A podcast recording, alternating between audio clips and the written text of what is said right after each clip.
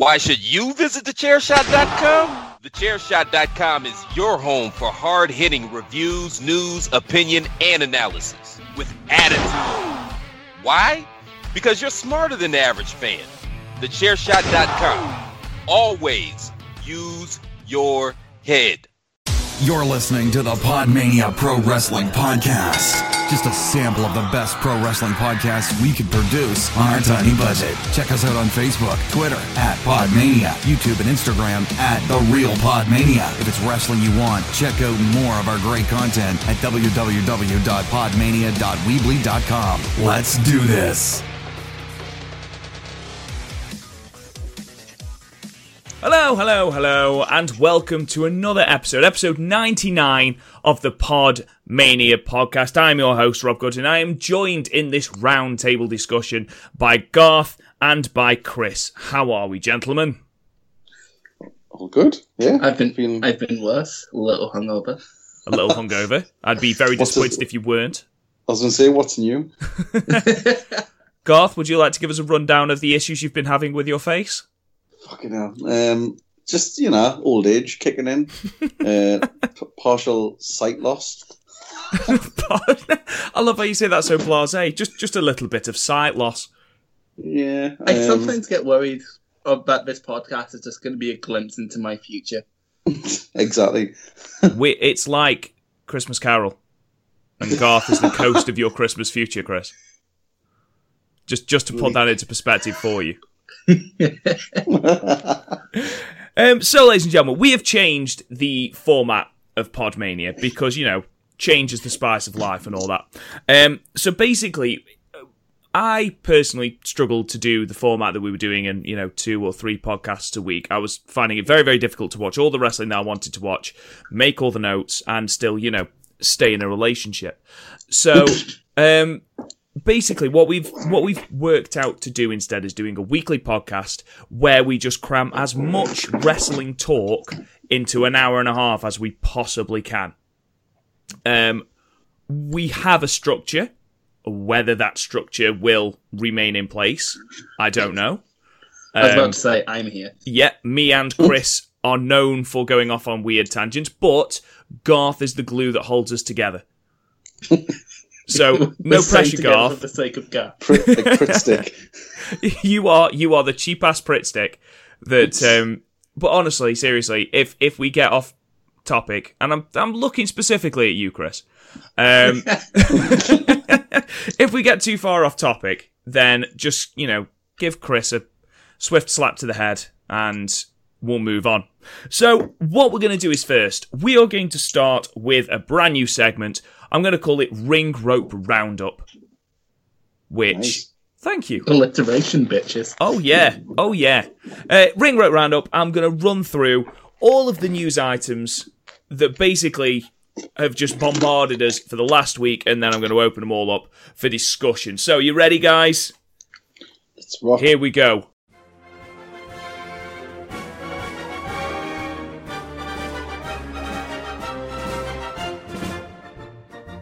Ring Rope Roundup. So, in All Elite Wrestling, Kenny Omega was finally unveiled as part of the AEW roster.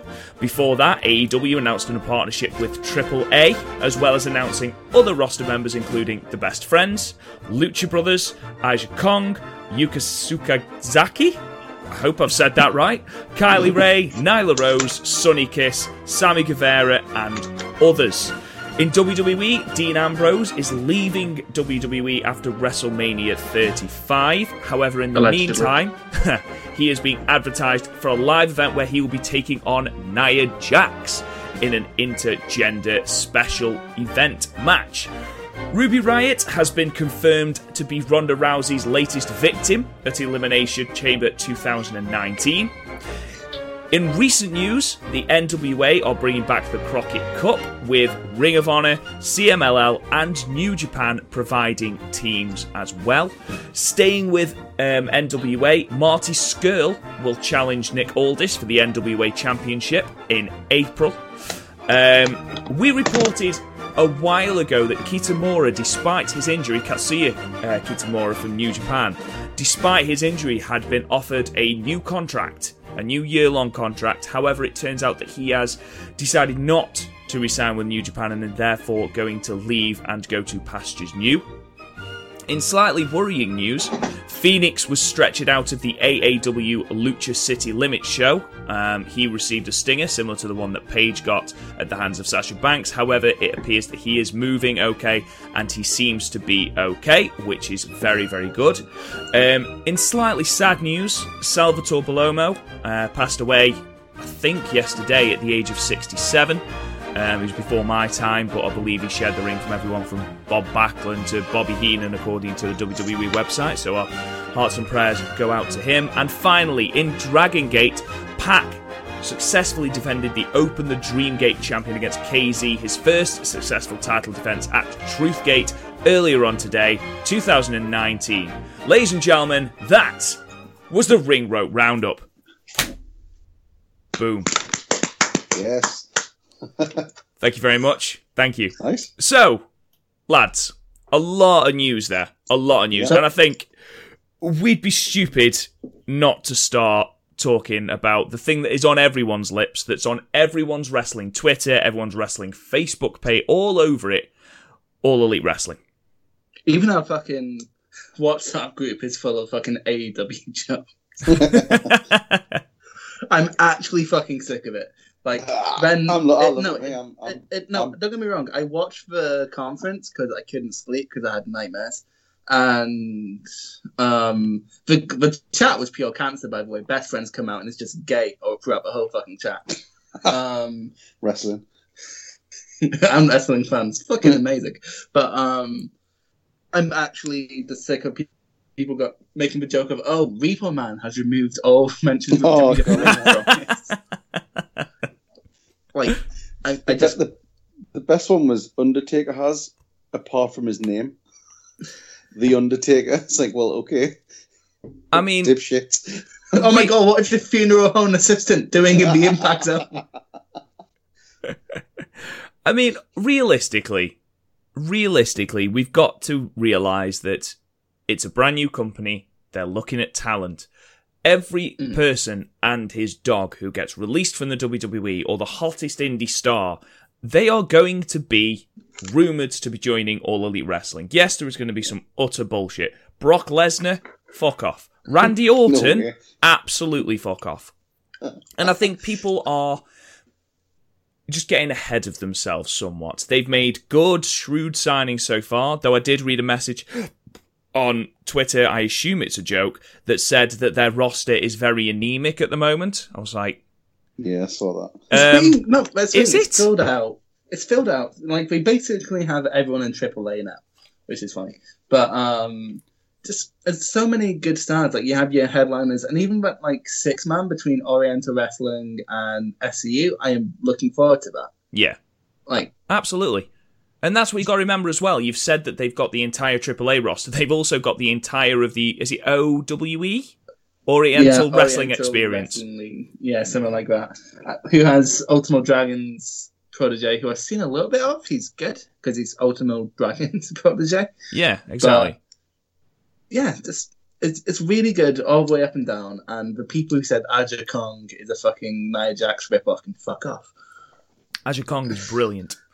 Aja just- Kong is amazing. I, I love I love the fact it's like uh, the, the report that I read about um, Orton was he's uh, openly telling people that he's um, will, gonna willing to speak to um, All Elite. Of course he is because his contract's up. Yeah, he's using this as leverage to get more money. He's not an idiot. He's not an idiot. Why do you think Yeah, Brock well, Lesnar was talking to them for God's sake? I know. I mean, it's a bit. Uh, that's the thing with because contracts always come up around between like it's either around now or around summer. So like everyone's being poached by the looks of it, but at the same time, eh. like honestly, like it, ha- a lot of the announcements I don't necessarily care about, but like some, then again, some of the ones other people don't care about, I do. For example, I'm really happy the best friends are there, but I couldn't give a fuck about Jungle Boy. So that's To, to yeah, honestly, enough. to me, it just sounds like I'm going to be seeing Mowgli in the Jungle Book They like- claim it's Skull Mowgli. in like with no boots on and like a loin. Oh cloth or god, something. You know there's he looks something like? I'm never looks- going to get out of my head. He looks like Tarzan and the Ultimate Warrior had a very disappointing baby. Really? Yeah, like a really disappointing baby. Like the renegade. oh my! So It's it's funny about. No, we don't. I'm not going to go on a renegade tangent. I'm sorry.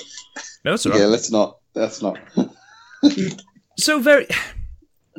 Were you slightly disappointed that we didn't get more news in the way of a TV deal or something like that? I'm not disappointed, but until a TV deal is announced, they're just a t-shirt company. Quite frankly, like honestly, Yeah. like without a TV deal, like, like at least without a TV deal or even an on-demand service, they're nothing. So It's it's like um. I mean, they've obviously they're, they're not going to be doing all this stuff just to blow smoke up each other's asses. They must have something there, like a, a deal in principle. But who with? I mean, is it going to be one of the big TV deals, or is it going to be more of an internet thing? Um, where Co- Cody was on GR's podcast, and he said they're going to be di- they haven't sorted out the, the pay per view sort of streaming side of stuff. They've, I think he said they've got TV things in place, um, but they haven't sorted out the streaming side. I don't So- think they're going to have an issue with TV. From what No. has been leaked and what has been said, there are a lot of companies that are basically bashing down the door wanting to be part of this, which, you know, is very, very exciting. You know, Double or Nothing is going to be a great show, and that's going to bring even more eyes onto the product. Um, one thing that came from this rally, and one thing that was the basically the big thing I took from it was yes, Kenny Omega was finally unveiled in the worst kept secret in wrestling history. People were thinking he was going to turn up at the Rumble. Um, bless. Um, so he can still wrestle for New Japan. He's had it explicitly put in his contract that if New Japan want to work with him again, he can wrestle with New Japan. Now, that is extremely exciting. Not And- only because Kenny Omega is the best bout machine, you know, he is an outstanding wrestler, and, you know, no matter how good a company New Japan is, and you know they're probably my favorite company to watch at the moment. You know, you are you're going to struggle to replace a talent like Kenny Omega, and to have the news that that door's not completely shut, and then you think, well, you know, the best friends are now in all elite, but does that mean they can still work in New Japan? You know, you've got the elite, can they? You know, we we know Jericho is still able to work New Japan dates, so this whole thing, oh, this is terrible for New Japan, this is awful for New Japan thing, people were being very, very, very presumptive that, you know, that was it. Yeah. And I think it's Plus, good I mean- that we have got that in place. I think But, I think for people saying this is bad for New Japan, don't watch New Japan No. because like New Japan are very good at repositioning someone. People, for example, as soon say as Nakamura was gone, Nakamura and AJ were gone, Naito and Omega took their place and were ready by the next Wrestle Kingdom. Then obviously they've got um, Jay White and the blatantly positioning Ospreay for sort of jump up as well. Yeah. Mhm. But I mean, the thing is with the, um, the Omega thing as well, that nobody really seems to have said anything about is he's obviously he's part of their board as well. Mhm. Yeah, it said on the thing he's a pres- he's a vice president or something. Yeah. Executive So- Vice President. That's quite sort of interesting on that side of things as well, which means when he isn't wrestling for them, he's still involved with it. Mhm. You know, what I found really really funny was um, in the chat when Jericho came out to interrupt him. His music starts. And me and Gaff were actually talking about this a while ago. How people don't seem to know what Jericho's music is because Jericho's music started, and the fucking chat erupted thinking it was CM Punk. Oh, brilliant. um, I think, I think the thing that swung it for Kenny, I, th- I think he was always joining um, All Elite Wrestling, and you know the Bucks took to Twitter afterwards and said, you know, we were never going to do this without Kenny. He's part of the elite, and you know, you do look at it and go, well, yeah, actually thinking about it, that's fairly obvious. We all should have thought that. Um, but I think something that frustrated Kenny, especially in New Japan, was I don't feel like he had full full control of his creative.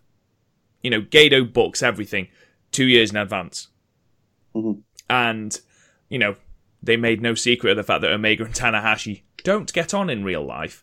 Um, So perhaps it's something like that. You know, Kenny can go to All Elite, have full control over his character, have full control over his creative, and then he can go to New Japan and just he can work the matches. You know, he can work those six star classics, those seven star classics.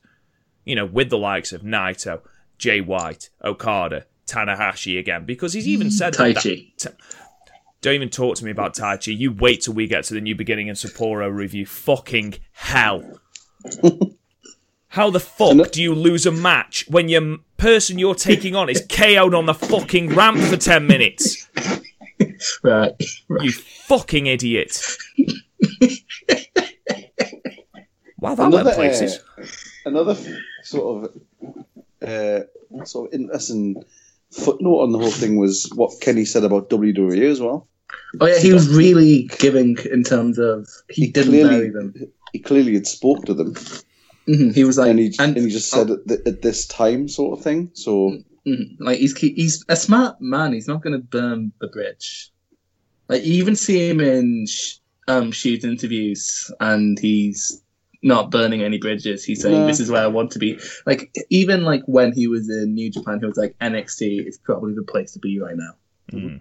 So and he's got that uh, documentary coming out soon as well. He has, yeah. That should be a very interesting watch. I'll definitely be tuning Yeah. into that. Final thing on this, then, because I don't want this to turn into an all elite podcast. Um, Yeah, well, yet, you know, good God, maybe we need maybe we need to jump on that train quickly.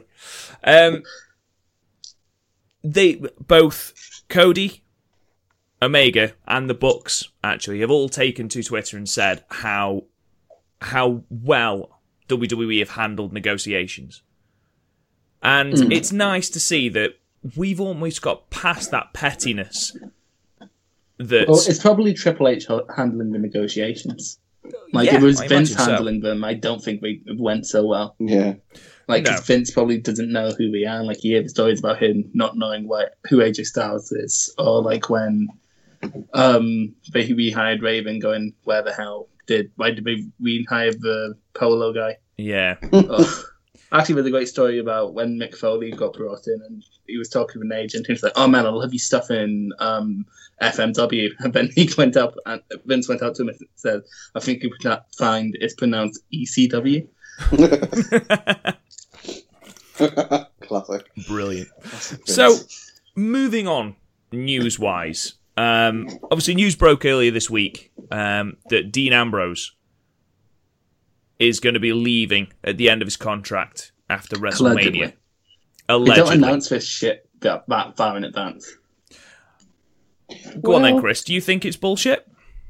I think there's a chance it's bullshit. yeah, it just seems odd the way they f- sort of phrased that sort of semi farewell message that they put out.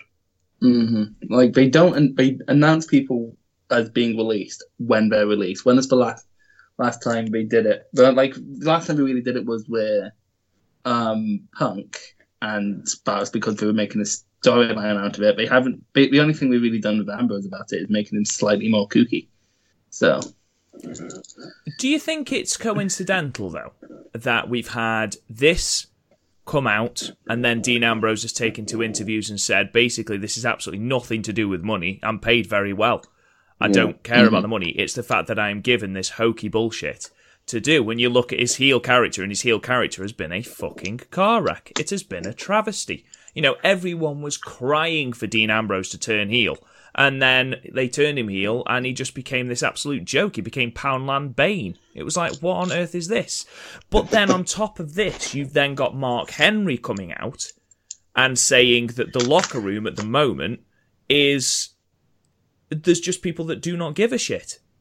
Yeah. And there's no them, though. enforcer, there's no big character, because obviously the locker room leader, as you know, everyone has said it's Roman Reigns. Well, Reigns isn't there at the moment. The Big Show's not there at the moment. Obviously, Mark Henry's retired. Who do you look at then on Raw? Brock Lesnar's never there. Who do you look at, at on Raw then to be that locker room leader? yeah, Zach. Zach Ryder. Yeah. Mojo.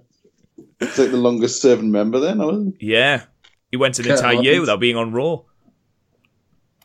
It? I don't know. Curt Hawkins as I. I think there is legitimacy in these claims. I think Dean Ambrose's creative, has been handled appallingly. Even when he was You think that- champion, come the brand split in 2016, his creative was awful. Aye. He had, to be fair, he had one like really good triple threat with the Shield because you know everyone was gagging for that. that match at Battleground then was really and good. then at, and then at SummerSlam they put him with Dolph Ziggler, who's like the most mid carder to ever mid card. It's ridiculous. I think I wonder if they, they are being all nicey about it, just in the sort of hopes that he changes his mind closer to the time, or he leaves, then comes back. So they're not sort of burning any bridges. yeah, maybe. I don't know. Like I honestly like Dean Ambrose. I even when he came back to tag with Rollins, I wasn't caring. I, I don't I'm- care whether they're being generous Yeah, I'm the most not part, but really that. Not really that fussed, to be fair. See, it's I've because there always should liked be a tough Ambrose. No, I love Ambrose. He's my favorite member of the Shields. Um, but they've ruined him. Yeah, they Like did. he needs a different context to get over now. But like fighting Nia Jax, I could get her enough. Well, yeah, I was just going to say, what is your opinion on the fact that we're now having intergender matches on live shows? Well, I fucking love intergender matches, so I'm all down for this. But my main problem is, is fucking Nia Jax. I mean, are they going to send home what's left of Dean Ambrose in a matchbox?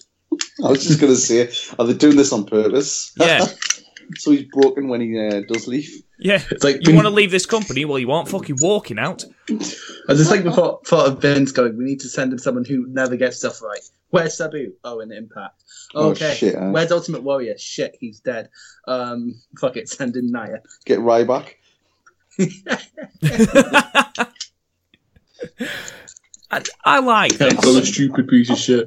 I think it, I think it'll be all right. I think to be fair, to be fair to Nia Jax, I think she's she has been given a bit of shit to eat, like like a bit too much. I think it's been like obviously the bit with Becky where she smashed her face in wasn't very dropping good. Zelina Vega headfirst onto the But I mean, floor. she was she was great in the Rumble. She's been good since the Rumble. All that bullshit with R-Truth was hilarious. Oh yeah, when they said, um, "Oh, she's got proper heat," and then she just posted a load of pictures of them hugging backstage. Yeah. Clearly not.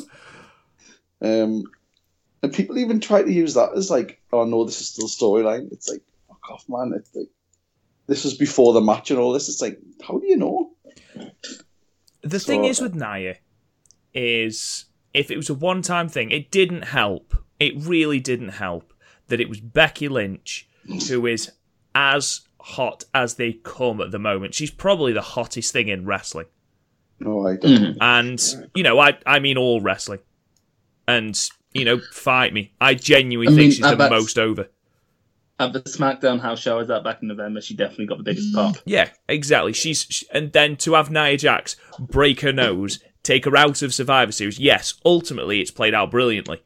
Ultimately, To it's honest, I played out think how Nia fantastically. handled it wasn't the best, where she was like, Isn't anyone going to ask how I'm feeling? It's like, Yeah. Oh, I'm sorry, is your hands a little sore? Do you punch But- someone in the fucking face? Since since she did that, she's used that, and I think that stuff that's been on Twitter and stuff's been really good. She she gets great heel heat, but at the same time, it's a very fine line between heel heat and go away heat. And the fact Mhm. that she's not the best wrestler, so tips it over to go away heat.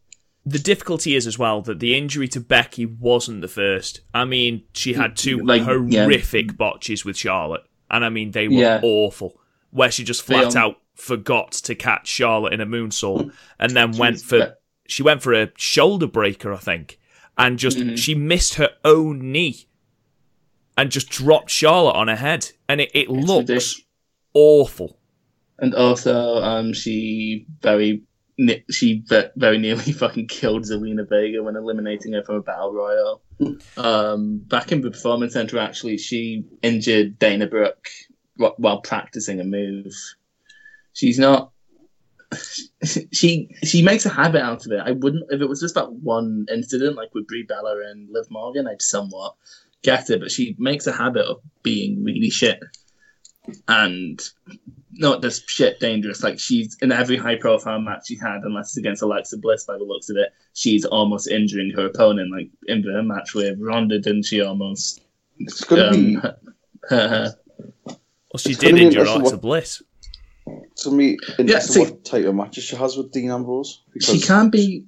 Well, not, she- she's not gonna be picking them up and throwing them around. No, what true. she needs, if she's being put in these high profile matches, is for uh, take her off house shows, and instead of putting her on house shows, send her down to the performance center between Ross because Mm. she needs it. I'm not trying to be horrible here, but if she's in, she's injured so many people this year, minor or not, it's still dangerous. You need training, and Yeah. it's not like it's not like it should be beyond her because the women's champion does that. So it's just she has go away heat for me just because Yeah. she's not good. Yeah, that's the issue. It's an interesting. I think it's an interesting sort of change up for her and Ambrose. So it could be interesting. Yeah, very But much. I mean, it's Oh, don't get me wrong. If this open, if this opens up the gonna- floodgates for it's going to change anything. if it opens up the floodgates for actual actual intergender wrestling, I'm all for that. Because like we can get Gargano versus Candice LeRae, we can get Candy Floss versus Travis Banks. Uh, that would be, actually be amazing. There's the candy floss reference. So, moving go. on. Um, so, leaving the news aside for a moment, we had New Japan's New Beginning shows. Now, the New Beginning yes, shows, yes, we did. very, very appropriate name. Obviously, we've spoken about All Elite and how that means Cody, the Bucks, Kenny, you know, Hangman Page, Chris Jericho. We're all gone. Kushida's gone now. Kushida's gone, which um, his match against Tanahashi was brilliant. Absolute technical masterpiece. Yeah. Um, I actively, actively encourage you to search it out from the 29th of January, the Road 2 show. I think it was at Korakuen Hall. It Um, wasn't Korakuen, yeah. But to so- be fair, that's the biggest place Kushida could ever draw to, so it makes yeah, sense. but to be fair, it's his ret- it's his leaving match. I think he probably could have sold out Mm-hmm. very uh, quite a few bigger places f- for that match. Mm. Um, but the new beginning shows they they were released and um, people were filled with quite a lot of hope that these were going to be really really good shows. We had some excellent singles matches on the cards. We had things like Minoru Suzuki taking on Sanada. We had Evil versus Zack Sabre Jr. Uh, we had title matches between Suzuki Gun and Lij um, taking place on the second Sapporo card, and then of course in Osaka, which is tomorrow uh, as we record on the Sunday. That's got Jay White against um, Hiroshi Tanahashi for the title. Really, really good. Really good. We thought. well, okay, it, they've been fine, but like the problems with New Japan was such, um, it's such a high bar, and like don't get me wrong, I think the t- the special singles matches between Sanada and Suzuki and Evil and DSJ delivered, like that they were seven, eight out of tens, which they were like basically sparring contests before the big fight, so that's fine. Um, the tag match, um, you've already said this as well um, before we went on air. The tag match um, to main event night one was pretty good, like properly good tag team main event. Um, like it's basically the Mega Powers versus um, one of the hot, the hottest, one of the hottest people in the company, and Bad Luck Fale. And so Spot the weak night one- link. yeah, night one was fine. Um, the undercard was a bit underwhelming. I mean, there was a bit in a match where um, Tangaloa and um, Togi Makabe locked up, and Kevin Kelly said, "This is one of my favorite matchups." I'm like, "Don't fucking lie to me, Kevin."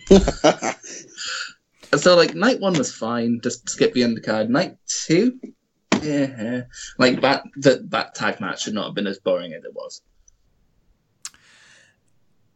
My honest opinion, we'll run through night one. Now, the undercards of both Sapporo shows were near identical. And mm-hmm. that was a big issue for me.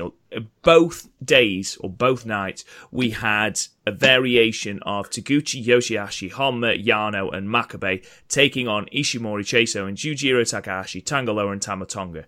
Now, I don't I am all for the good guy Tama Tonga gimmick, though spoilers, it's oh, no Oh, that- longer a thing that- anymore. I'm so disappointed. I know. I love. On night one, that was like literally my highlight of the night. He's so good, and I just loved when they all had their boots up on the ri- ring, and he was like, "Ah, it would help me win." It's so bad. I know, but Chris, we've spent like both undercards of these shows, bearing in mind that these two matches were supposed to be promoting the junior tag ma- the junior heavyweight title match in Osaka between Ishimori and Taguchi. The entire thing was centered around Tama Tonga. And that's fine Yeah. if we are going to get a big payoff to it. The payoff came at a fucking Road to show where he just went nuts with a kendo stick. Two entire matches. These were two of the longest matches on the fucking card. It's a bit ridiculous that he's stealing um, Chucky T's gimmick. Well, I mean, we aren't going to see a payoff to the um, Chucky T thing now, are we? So, It's such a shame. I was hoping to see Chucky T versus Trent's mother, but in a special intergender match. yeah, um, not even going to happen in New Japan. Will happen in DDT, and it'd be amazing. But So, basically, what I'm going to do, Chris, is I'm I'm going to skip the undercards and I'm going to go from please do. yeah, I'm going to go from the fifth match on night one. The fifth match of night one was a six man tag match. Shingo, Taga- uh, Shingo Tagaki, I can never say his name, Bushi and Naito taking on Despi, Kanemaru and Taichi, with Taichi going over after a dangerous backdrop on Bushi. This was an okay match. Um, Oh, super, super fun. Absolutely. Like Lij versus Suzuki Gun, unless it's Naito and um, Suzuki 101 is always fun. They're- so diametrically opposite and it's amazing. Shingo continues to be the best junior, allegedly. well, yeah, I was just going to he's, say. he's definitely not a junior. No, he's not. Um, it, it was the right results. I enjoyed the bit of character work between Naito and Taichi. I thought that was really good. Um, do you know what? Bushi, I think he's underrated. You know, oh, he definitely is. He's great. he's a really, really good worker. I love everything El Desperado does. It was a good match. I think maybe six out of ten. Would I? Would you give it? Yeah, I'd give it a six. I, I remember, I, I do love the gimmick that we're doing on the road to of Taichi opening open the rope for um, Naito. Naito, yeah, and also I lo- I still love Taichi strip- stripper pants gimmick. It, it's the best. anyway, uh, We then had next the match- first of special singles matches between Sanada and Minoru Suzuki. Now, this was a good match. Oh yeah, this was like if this happened in the G one, it wouldn't feel out of place. It was good. It was like about as good as you're gonna get out of Sanada and um, Suzuki, who but like Suzuki's starting to wind down just the tiniest bit. Like, but the way he wrestles, it doesn't really matter. He's just noticeably a bit slower, and his drop kicks aren't as good. Which is fine. And I, yeah, I agree he's with you. 50 years old. Yeah, I agree with you. I just think that this could have been more. And yeah, it was a good match, I don't. but it could have been great. I think. I think considering it wasn't for a title, this is as good as we were getting out of these two. Yeah. Uh, Minoru Like, Suzuki went over 19 minutes 40 Yeah. seconds with a Gotch style power that, driver. that end. That ending was great. the ending was fair. fantastic, yeah. And to be fair, the tag match on the second night was very, very dull. But as we got towards the end, the ending sequence again was very, very good. Mm. Um, I'd give this seven. I'd give it a seven. Yeah. Yeah. How you doing, Garth? Just checking in, making sure you're still there. Just uh, enjoying the chat, yeah. Okay, just checking. Uh, we move on. the first time he's ever actually listened to the Young Lion. Uh, we move on to match seven, which was the second special singles match between Evil and Zack Sabre Jr. This is great. This was This is- really, really good fun. This was everything I wanted it to be. But one notable Mm-hmm. thing here was on both nights. I think this might have been the time, the only time where I've seen Zack Sabre Jr. not get his own way. Evil gave him fucking nothing. Yeah. It, yeah, but Zack's not bad. He's probably going to have a great run of the New Japan Cup. So Oh yeah, more than likely. I mean, ultimately, Evil went over 22 minutes and one second with an Everything Is Evil. Um, Evil looked very, very strong here. They booked Evil very, Oh, absolutely. very strong here. like which Evil is looking the best he's ever looked. Oh, like, yeah, he's looked, definitely. And, well, that's it, with the exception of when he pinned Okada, he's the best he's ever looked. I'd Yeah. give this an eight. I'd give that. Yeah, I'm with you wholeheartedly. An eight. And then we moved on to the main event, which was between Switchblade Jay White and Bad Luck Fale taking on the Mega Powers wannabes in Okada and Tanahashi. Um, Jay White went over after 24 minutes and 36 seconds with an inverted figure four he then later named the TTO Tanahashi tap out. Now, this was brilliant. I mean, this was notable for two reasons. One, Tanahashi never taps out. And Oh, se- never. The last time I remember him tapping out was Zack Sabre Jr. yeah, this is like Cena tapping out for WWE fans. It, it, it just does not happen. And secondly, Jay White has the opportunity to take the title in Osaka. And I am 100% behind him getting the title. I would be behind that too. Yeah. Um, just- mostly because mostly because Tanner's faced most of the roster, so there's no sort of fresh feuds. And like when you Tanner had his long run, you sort of start to see that. Like near the end, he was going up against fucking Yujiro Takahashi and um, just stop being fun. So yeah, I'm I'm down for that. Absolutely. The Although I think man's I've said it character before, work is I'm- fantastic. Yeah, I think I've said it before, but I'm kind of over White versus Tanner at this point. They have done it to death. I mean, they've had three matches during the main story beats throughout last year. So. Yeah. The issue is as well with these new beginning shows, there are three new beginning shows. And Hmm. in the process of all these new beginning shows, you've also got, I think, did we count 10 Road 2 shows between the three? And there's been a variation of A lot of Road Tanahashi and Jay White taking on each other. And the US and the US shows, which just didn't end up on New Japan World for some reason. No, that is true. Um, but, well, I think that's probably for the best. Um, I think that's something that New Japan want to put behind them. Um, but again, Jay White is just, he's a breath of fresh air. He's fantastic. His Yeah. character work just gets from strength to strength. I love the fact that when he comes in, he takes a young lion by the face and goes, Who is going to win the championship? Who's going to, and when this, I think it was Uemura, and he panicked and just went Tanahashi, and Jay White just laughed in his face. It was brilliant. He's just such a fucking badass. He's so good. Like he's playing like the entitled um, former young boy, really Yeah. well. Um, I used to hate the gimmick. He's think he looked like a fucking emo kid who fell into Hot Topic. But like, I, I think in the first podcast I did with you, Rob, I said he should like have cut marks up and down and just to complete the gimmick. But no, I've, he's really turned around since the G1. It's absolute. He's the he's the best thing on New Japan TV right now. Yeah, absolutely. This show did its job. Um, it it wasn't. Yeah, it was a night one. yeah, it wasn't as exciting as I felt like it could have been. Um, I wanted more out of Sanada and Suzuki, and I know, like you say, that Suzuki's winding down after all he is. He is fifty, but I, I still wanted more from that. But that's potentially me being greedy. Considering there was no title matches on this show and it was building towards night two, I thought, you know, it, it did its job. It just, it was. I know. I wouldn't actively go out and seek this show. Is basically what I'm I'd, getting I'd, to. I'd actively watch the last three matches. Yeah.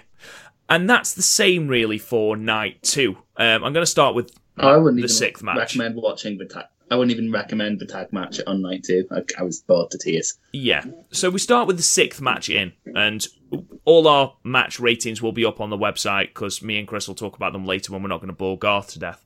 Um, but starting with the IWGP Junior Heavyweight Tag Team Championship, um, Such a well worked match. really, really good. Lij um, went over Suzuki Gun, um, 18 minutes, 4 seconds uh, with Rebellion. Now, there was one issue I had with this match.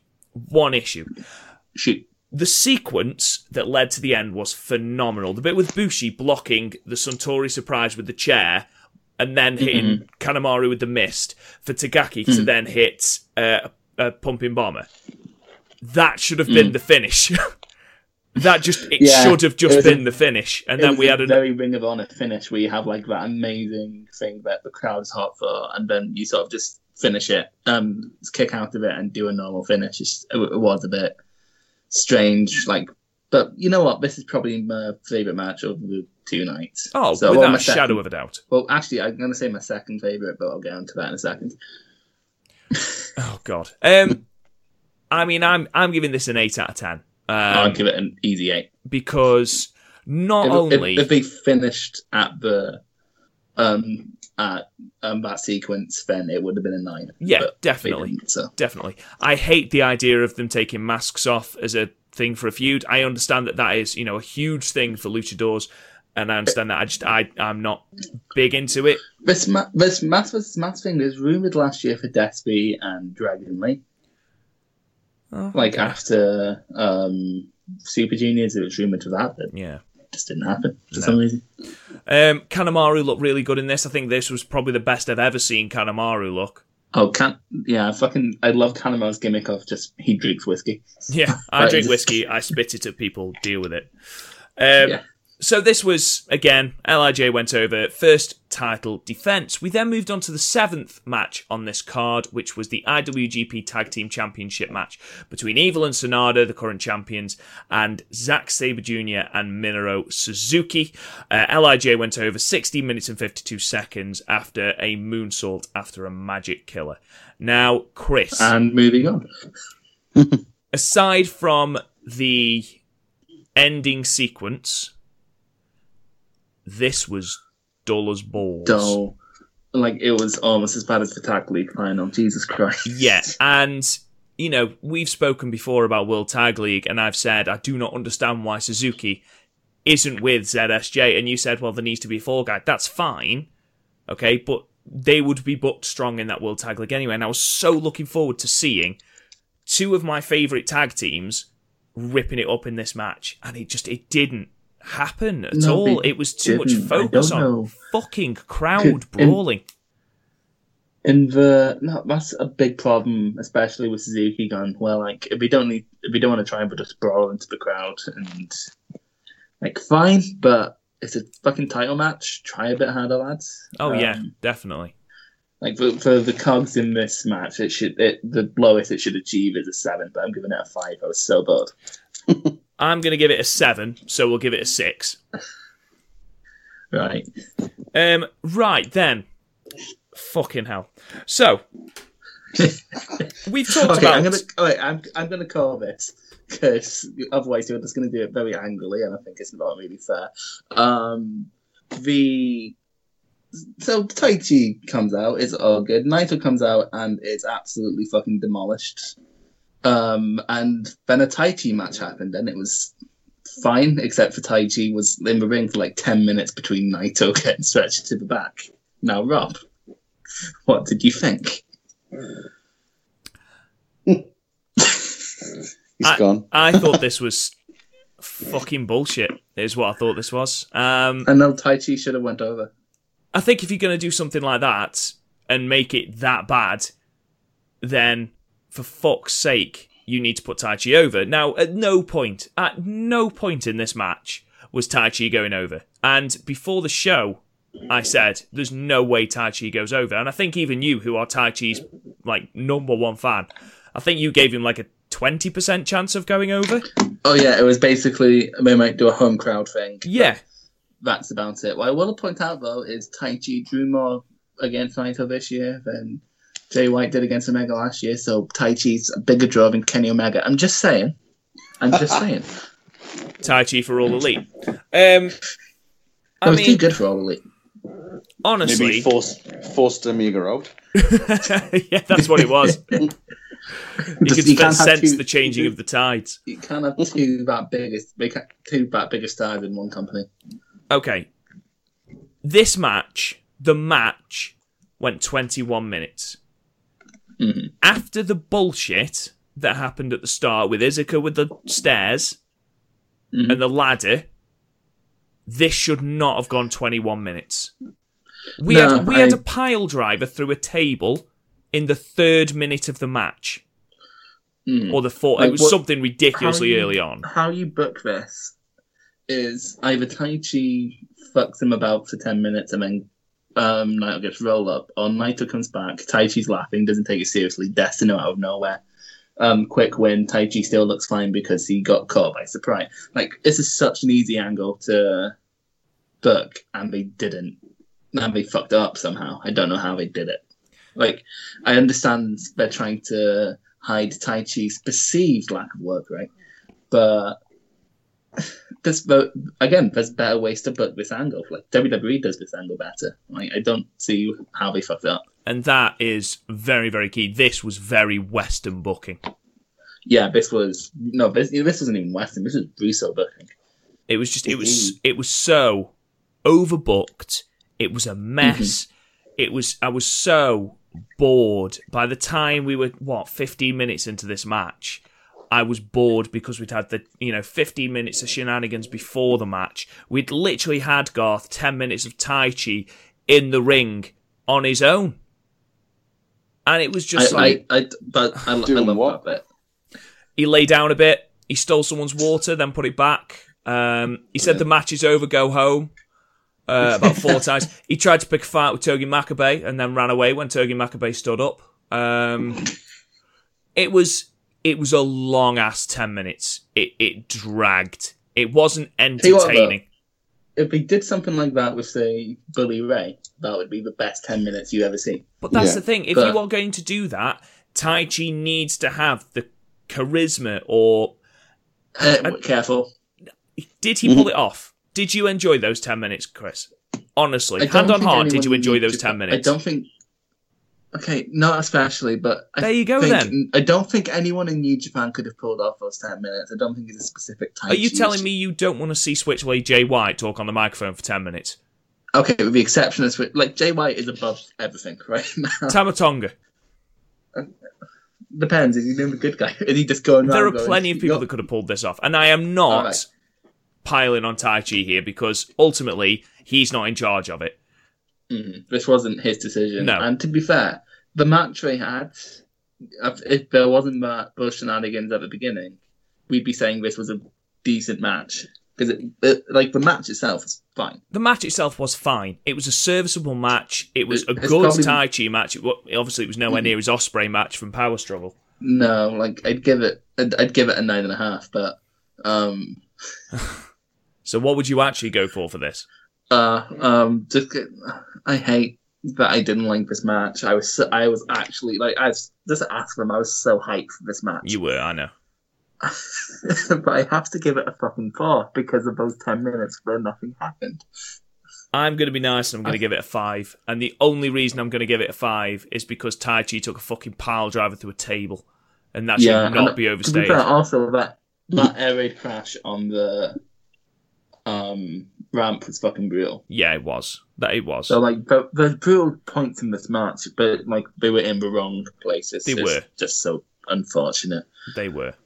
So we move on to Osaka, which is Monday. Now, um, Garth, I'm Yeah. not going to run through the entire card, but I'm going to run through the Well, last. there's three matches. Yeah, really I mean- matters.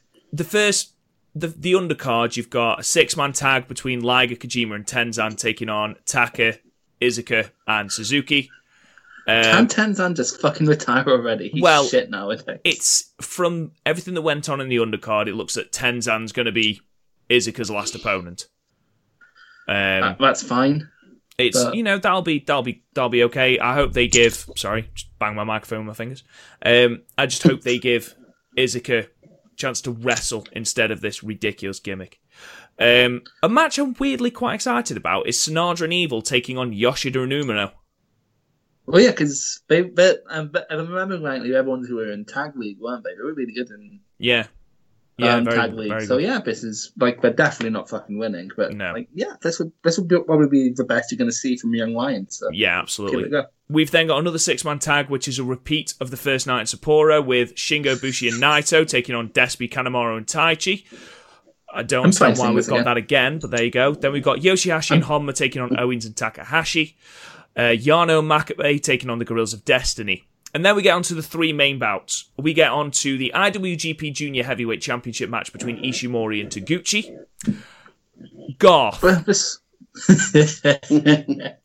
because I feel like you've been sort of backseated slightly during our little New Japan rant. Um, do you see any way that comedic rugby ball carrying Taguchi is going to beat Ishimori, who hasn't had a title defense yet? And is probably the best. Well, not even probably. He's the best junior in New Japan. What percentage chance do you give Taguchi of walking away with the belt? Um, well, I mean, unless Ishimori falls and breaks his neck and they have to end it sort of on the whim, uh, 0%. Yeah. it, it, it Although I bet, Yeah. there's, uh, I bet there's a couple of comedic points in there worth watching. to be fair, the build for this hasn't been as fun as I thought it would be involving Taguchi. It's basically just been Taguchi Japan matches during um, FantasticaMania in this. It's not been as fun as I expected it, but and I'm, I'm all about this match. I think it's fun. Like it's probably the best match you can put on, considering how all your juniors have either left, moved up, or uh, uh, injured. It's a bit of a shame, but I, I am all about this match. I think it'll be fun. I see Ishimori holding this title for a year. I see him I being see it. Yeah, I see it being a long title reign because you haven't got anyone until Hiromu's back and Hiromu's built up again. I just I don't see anyone even coming They're close have- to Ishimori. they're really gonna have to. We've said it before. They're gonna have to exploit their deals with Rev Pro and Ring of Honor to fill out their junior division, like bringing Gresham, bringing Chris Brooks, bringing all these people. Because Bandido. otherwise, yeah, um, Dragon Lee. I know you're not you're not hiring him right now, but he's probably the best luchador going who isn't called Bandido or Pentagon. So Yeah, true. Hey, if Fenix is going to go into the best of the Super Juniors, I'd be more than happy. Fenix isn't going to the best of Super Juniors, and I think you know. I don't know why you'd get your hopes up. I know, I can dream. Uh, we then move on to a special singles match uh, with Okada and Bad Luck Fale. And moving on. Yeah, I mean, if I'm honest, it's going to be an, it's either going to be a no contest or Okada is going to walk away. There's, I don't see Yes. Fale winning this. Yeah, so moving on. You know, since well, honestly, since Okada's debuted debuted the, um, well, re-debuted the Rainmaker gimmick, he's lost. So he needs to he, needs, needs to build up. Yeah, He he, does. win. I mean, he's going to Um, win the New unless Japan doing Cup, it- but unless they're doing an absolute um, rebuild, um, where they're taking him down even when he's gone back to his old winning, um, his old ways, which could be fine, but not against Fale. Come on. Anyway, moving on. Um, and then we have the IWGP Heavyweight Championship match between Hiroshi Tanahashi and Jay White. Splooge. Oh my Um, god! I, am over the concepts of the match, but the story and the build up for this has really brought me back on board. yeah, it has. Jay White is the most charismatic man. Considering where he was, Wrestle Kingdom 12, taking on Tanahashi, and everyone went, well, that was a crock of shite. Um, to where he is now, when he's the most talked about person in that company, and it's got to the point where Tanahashi, Tana fucking Hashi, okay, everyone is like, he's only a month into his reign, but genuinely, Jay White is winning this.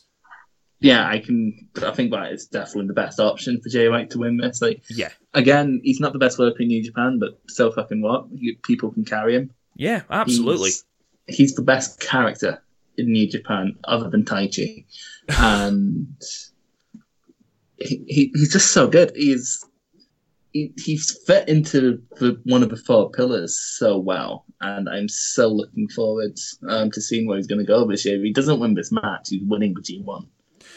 Yeah, he's he's there's big things in store for Jay White. I think he's taking the belt. Garth, do you do you see Jay White with the belt? Yeah, he's, he's he's been set up as the future of that company anyway. So yeah, definitely. Yeah. I mean, all three of us said that one of the matches of the night, aside from Tanahashi and Omega, which was a different class, you know, mm-hmm. one of the matches of the night was Okada versus Jay White. Mm-hmm. So, yes, he might not be on the same level as an Omega in the ring. In fact, it's not a maybe, he's not. But with the right opponent, he can put on those classic matches. And Well, I- I- Tana is and one of about- those. Within the next year, he'll be as good as Naito, I think. Yeah, yeah. That's definitely, with how much he's going to be working. Definitely. Right. Anyway, so so moving away. while you talk about Impact. Moving away from New Japan, uh, we are going to hand over to our Impact correspondent, uh, Mr. Garth Jackson. So, next week we've got Uncaged, uh, the TV special, which you've you've raved about, and you've said you know it looks very good, and it does. The card looks amazing. Um, So, what happened this week on Impact, Garth? Um, I'll do a quick rundown of it. Um, there was there seemed to be a lot of um showcases for the, the X division this week. Yeah, um, or the people who could be in that sort of bracket. Um, you had a tag team match Willie Mack and Rich Swann versus Dave and Jake Crist, which was really, really good. yeah, Uh, and it went quite long as well. They got quite a bit of time. Um, uh, Rich Swann picked up the win for their match, but really, really worked well. Like all four of those guys could be in that X Division bracket.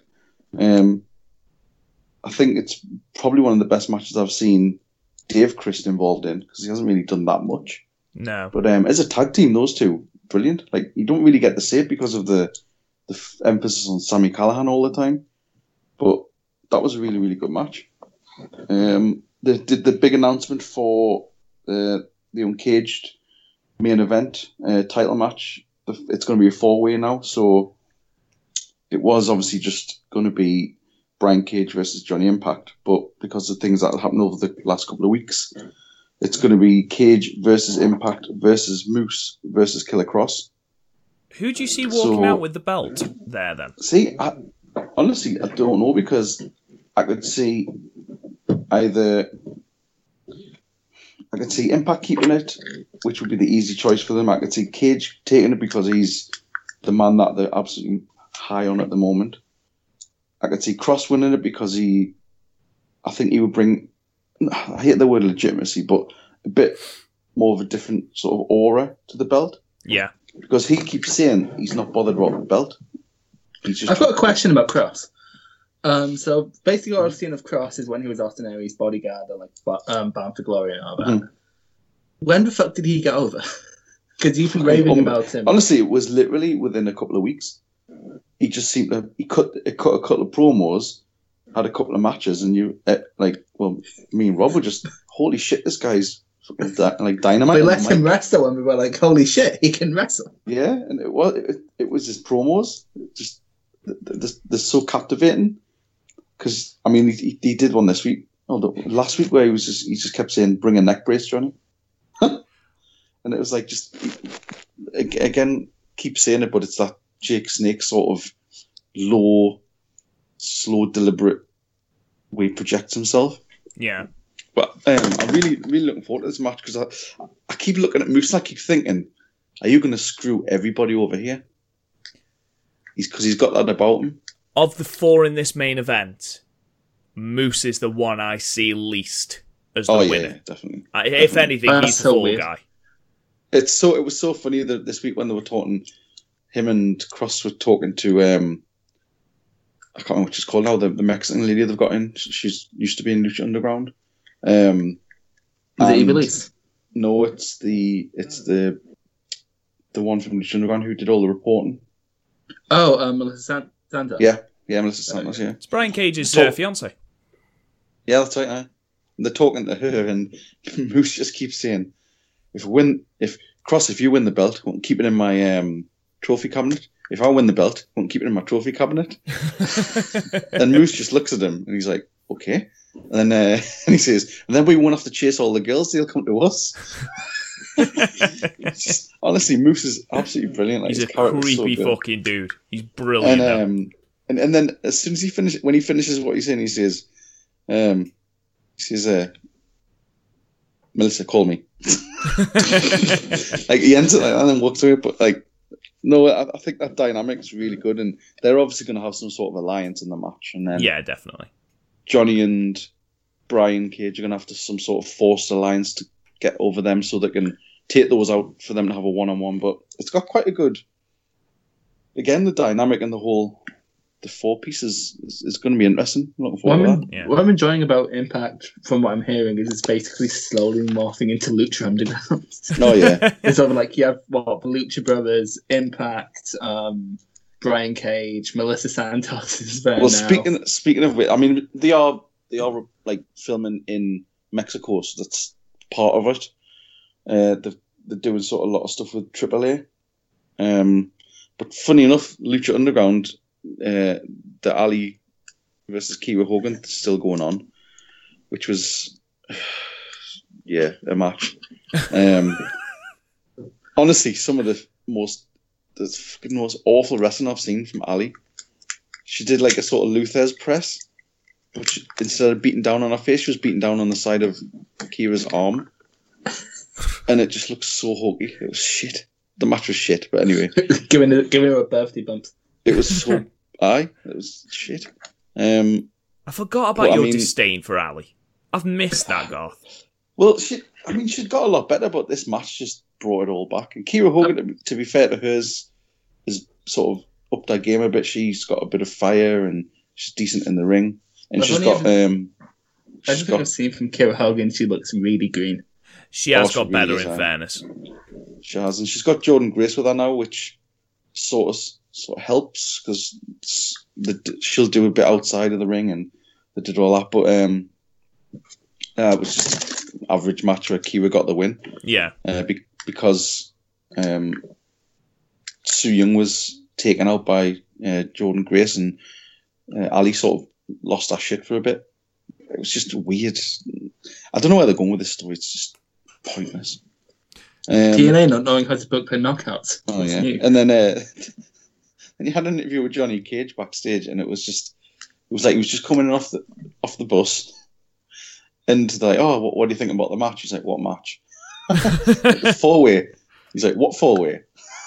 and he's like, what? So I'm getting told off some sort of Mexican jabroni reporter, and that it's just again, it just it was so low rent. yeah. So I, I've never ever thought that Johnny Impact's a good um interview though ever. No. No, never. He's always been so stilted. Although his stuff in Lucha Underground is quite funny. Like he had, Well- he, he had a little lackey who changed his name so he could be related to Johnny Mundo. I mean, when he does the when they re- do the recorded stuff, it's okay, but when it's the live sort of interview type stuff, it's just so shit. We've said Um, that for a while, though. so they Garth, did to that, and then the- perfectly honest. I know, I know. and then they had um, they advertised the uh, United We Stand pay per view in April. April That's the one with RVD on it, isn't it? That's Luchas versus RVD and Sabu. It's like, To oh fair, my I shit. might watch that. I mean, I'll watch it. It'll be all right because RVD will carry Sabu, and Sabu will just come in and jump into a table with some tacks on or something. Has, I, has Sabu ever had a match where he didn't botch? Um, nah, because I mean, is it a botch or is he legitimately trying to kill himself? Well, he Seems like it. suici- he is apparently suicidal. So He's just mental. Um, and then after He's- that, we had we had uh, Su Yung and Allie coming down the basement, and then there's like a flash of light, and then a message from Rosemary saying, um, "The witching hour is upon us," something like that, All right. and that was it. It was Oh, just, okay. uh, yeah. this TNA is really starting to sound like Lucha Underground. Honestly, it, it, those bits are starting to go that way. Like ne- next week, you're gonna have like um, Paul London killing um, a midget um, with a hammer in order to impress a rabbit. Jesus Christ. Or Paul Bearer, Paul Bearer from Beyond the Grave. Um, but after this, we did have a really good match, and Rob, you're going to be absolutely the most surprised ever when I tell you that someone from the Desi Shit Squad had a really, really good match. Is it Rohit Raju? It is. See, he's decent. I've said this from the start. I've said he's a decent singles competitor, but the Desi shit squad are shit. They are. There's just he- nothing to them. he had a match with Trey Miguel from Rascalz, who he is the one who they're blatantly setting apart from the others. Yeah. He's getting a lot more of the single stuff, but both of them worked like really, really well. And again, it's that whole X Division thing where I hope I hope they split up that Desi shit squad and just let um, Raju just do his thing because he was blow for blow, sort of keeping up with Trey Miguel in this and the, the sort of mat wrestling they were doing and the sort of counter moves and everything like that was so smooth. And yeah, it was like it was probably, I mean, second favorite match on the card. And considering Uh, the amount the- of verbal bashing we gave the Desi hit squad, that's that's Exactly. Even That's high I've given that to the Desi Hit Squad. Yeah. the shit.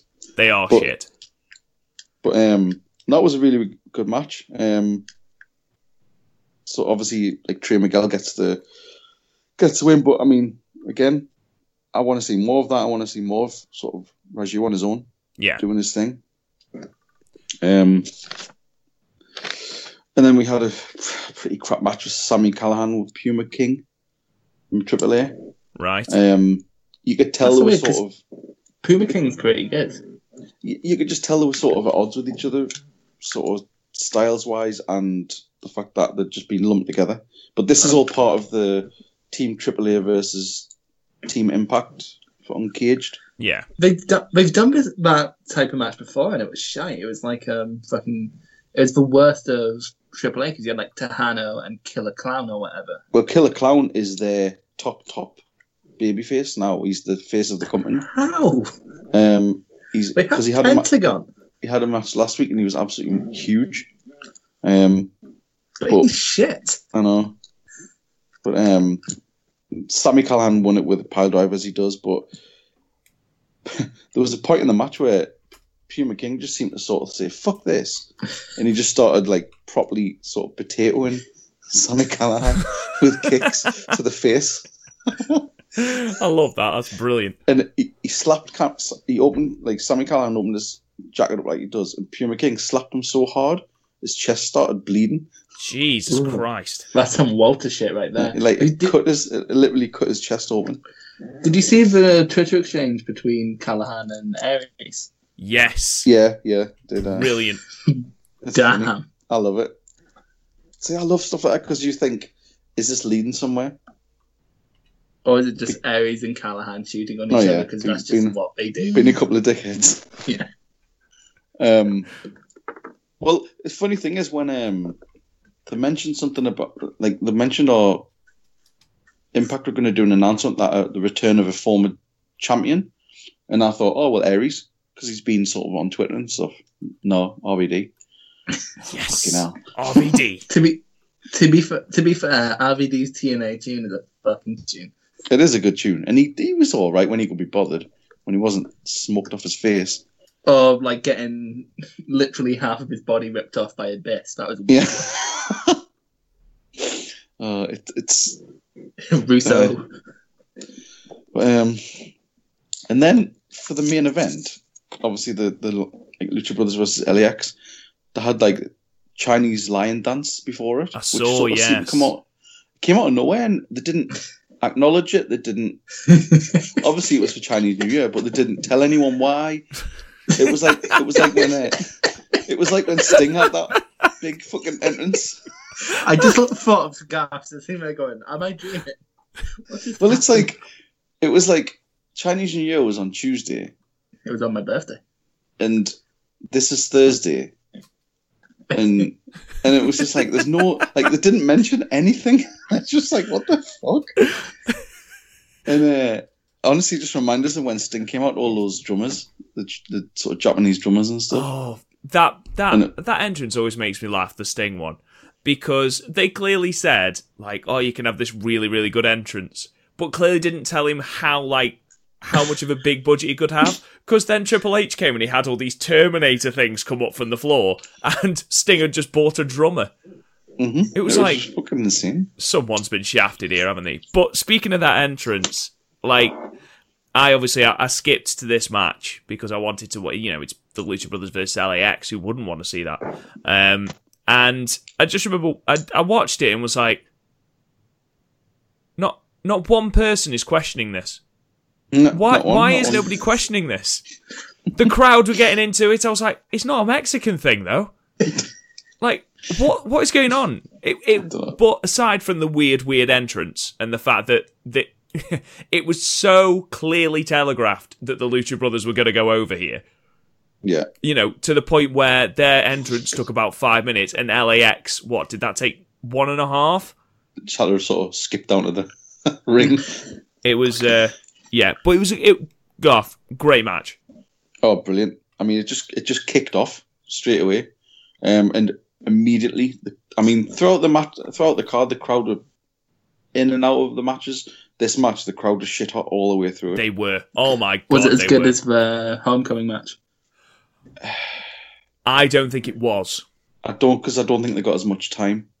It surprised me how little time they gave him. To be perfectly honest, Garth. Yeah. Um, but I was gonna, I was gonna say that's a good question, Chris, because genuinely, I think I, I hate using Meltzer's rating. Did Meltzer give? Um, he gave it four and four point two five. I think he gave the Yeah. homecoming match, and I, I, I didn't feel how I felt watching the homecoming match. Still a fantastic match. Still a really, really good match. Really enjoyable. Do you think the fact that it's TV didn't help? Potentially, I, but I think Yeah. Garth's right.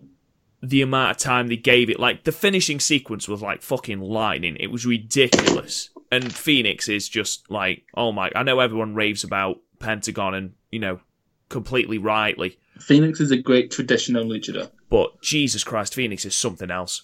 He I really fucking love is. Fenix. He's superhuman. He's uh, he's a And PPW a- Ignition original.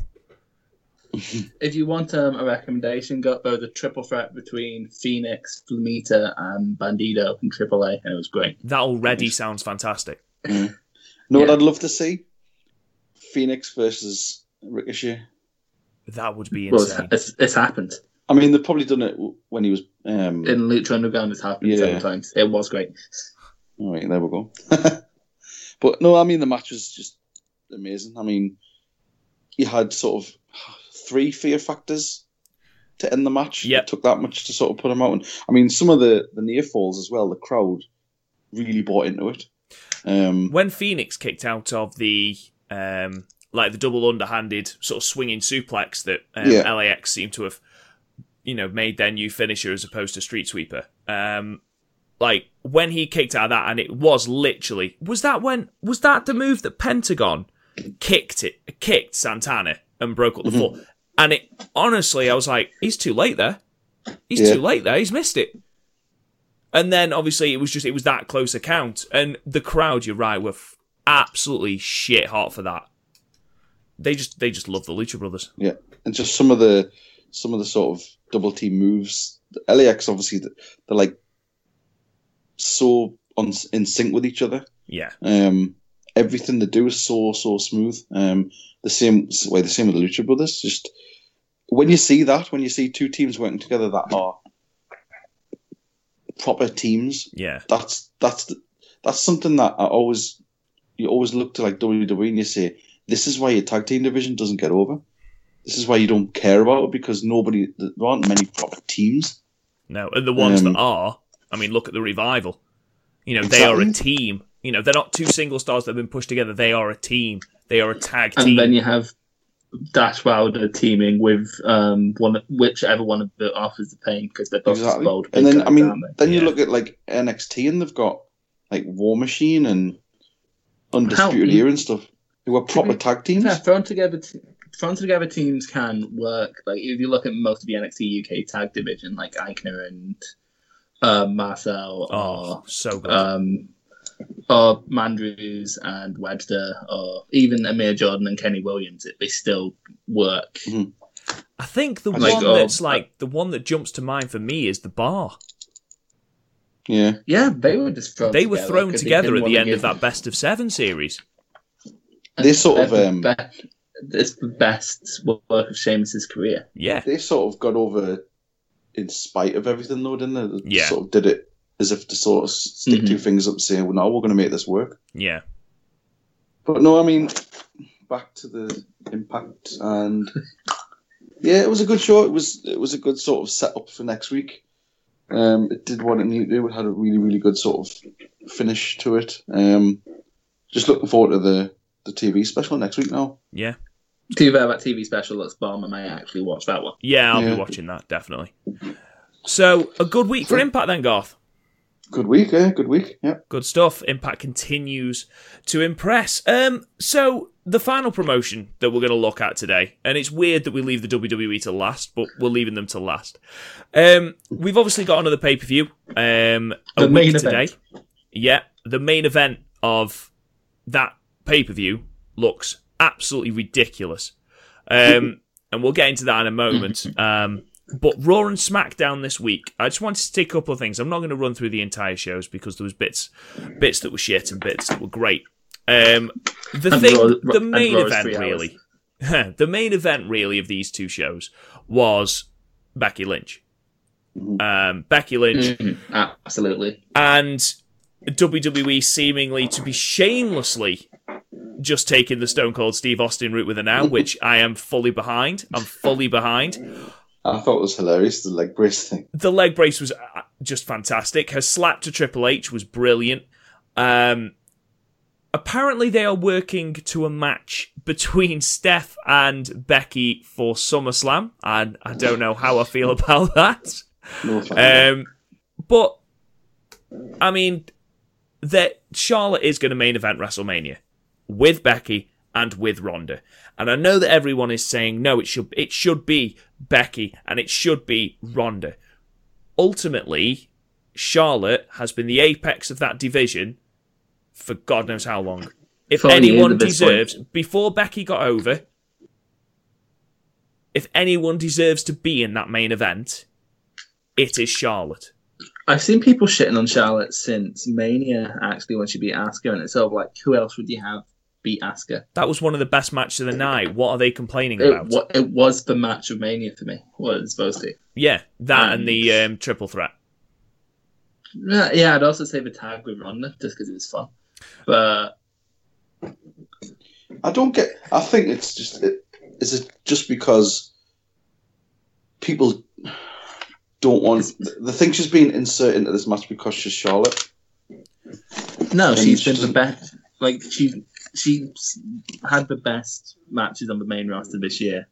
She's Charlotte. still. She's to me. She's still head and shoulders above anybody else in that division in the ring. would be apart from yeah, the only problem is her promos are shy, and they tried Yeah. and at first they tried to circumvent that by having Flair, and then Flair went and they get put Dana Brooke, which is the worst person to be put with when you can't cut a promo, and just I think that's the problem because she can't cut promos, she just becomes less believable. Like when she goes, "I am going to beat you," it's just.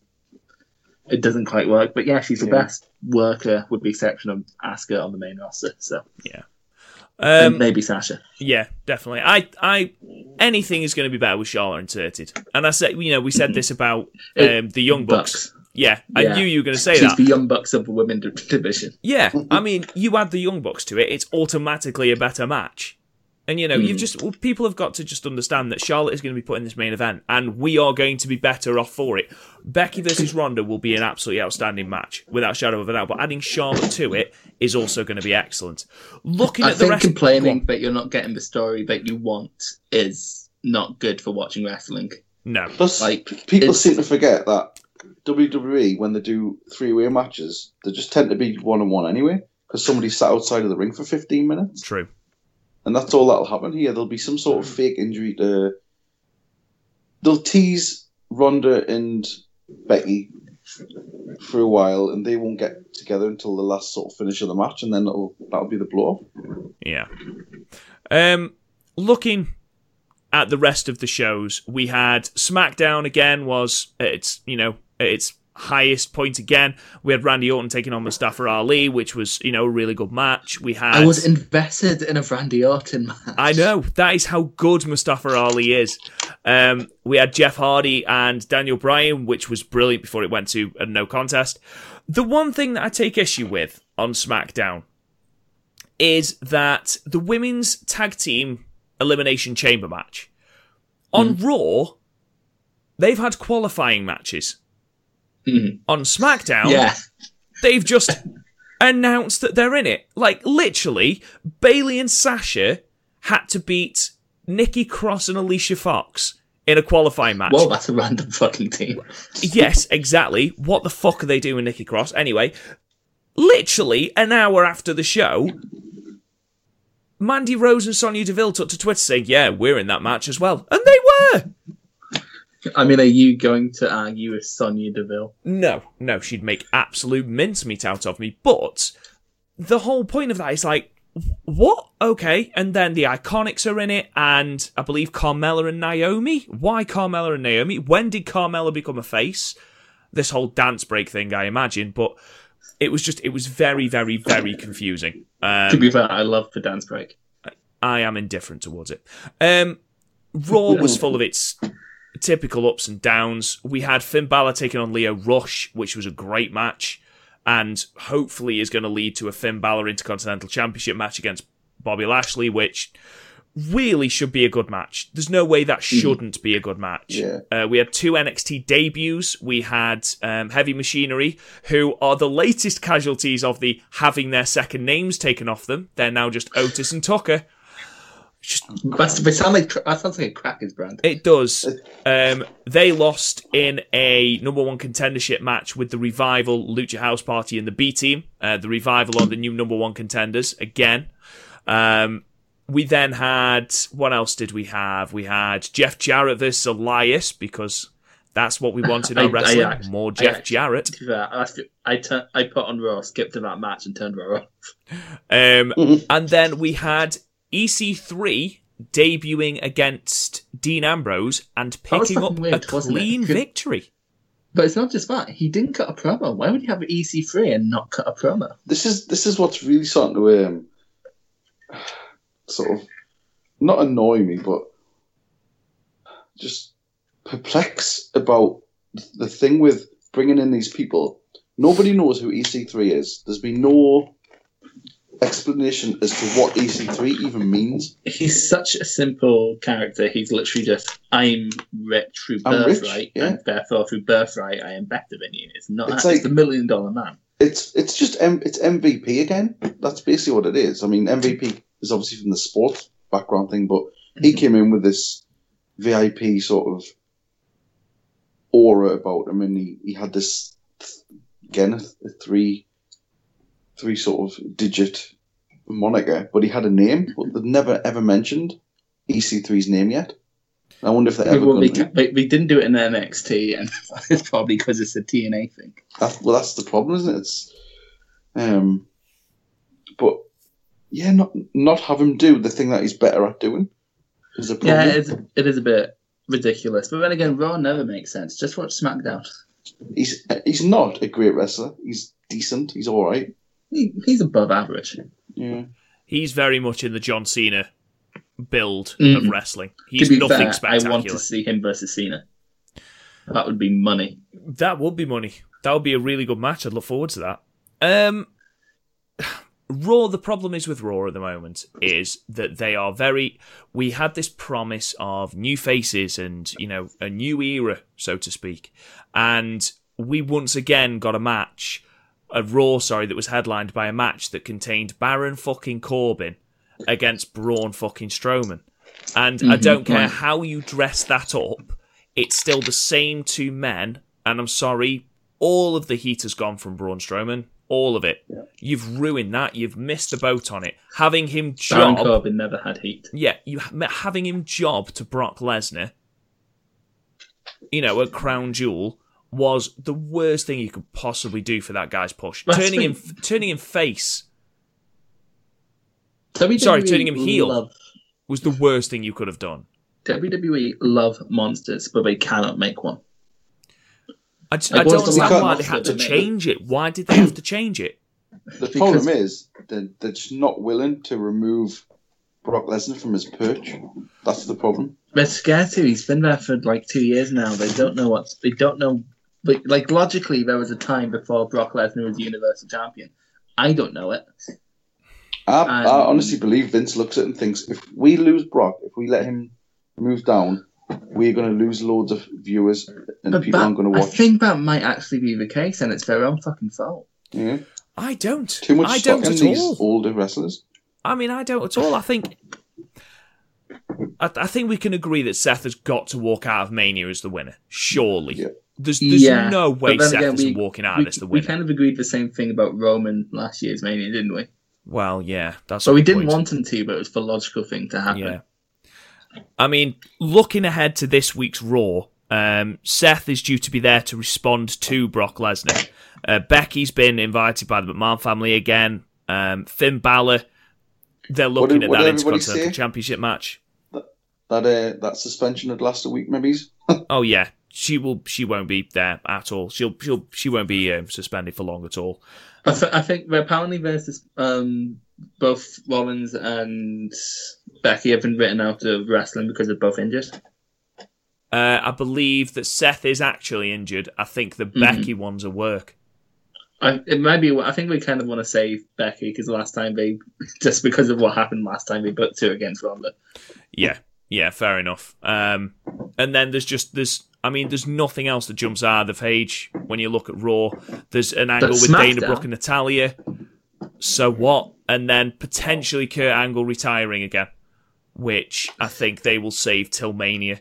I think they'll give him one more Mania and then he'll retire. Give Um, him a last match, but have him put someone over. He needs Shelton to stop wrestling. Benjamin.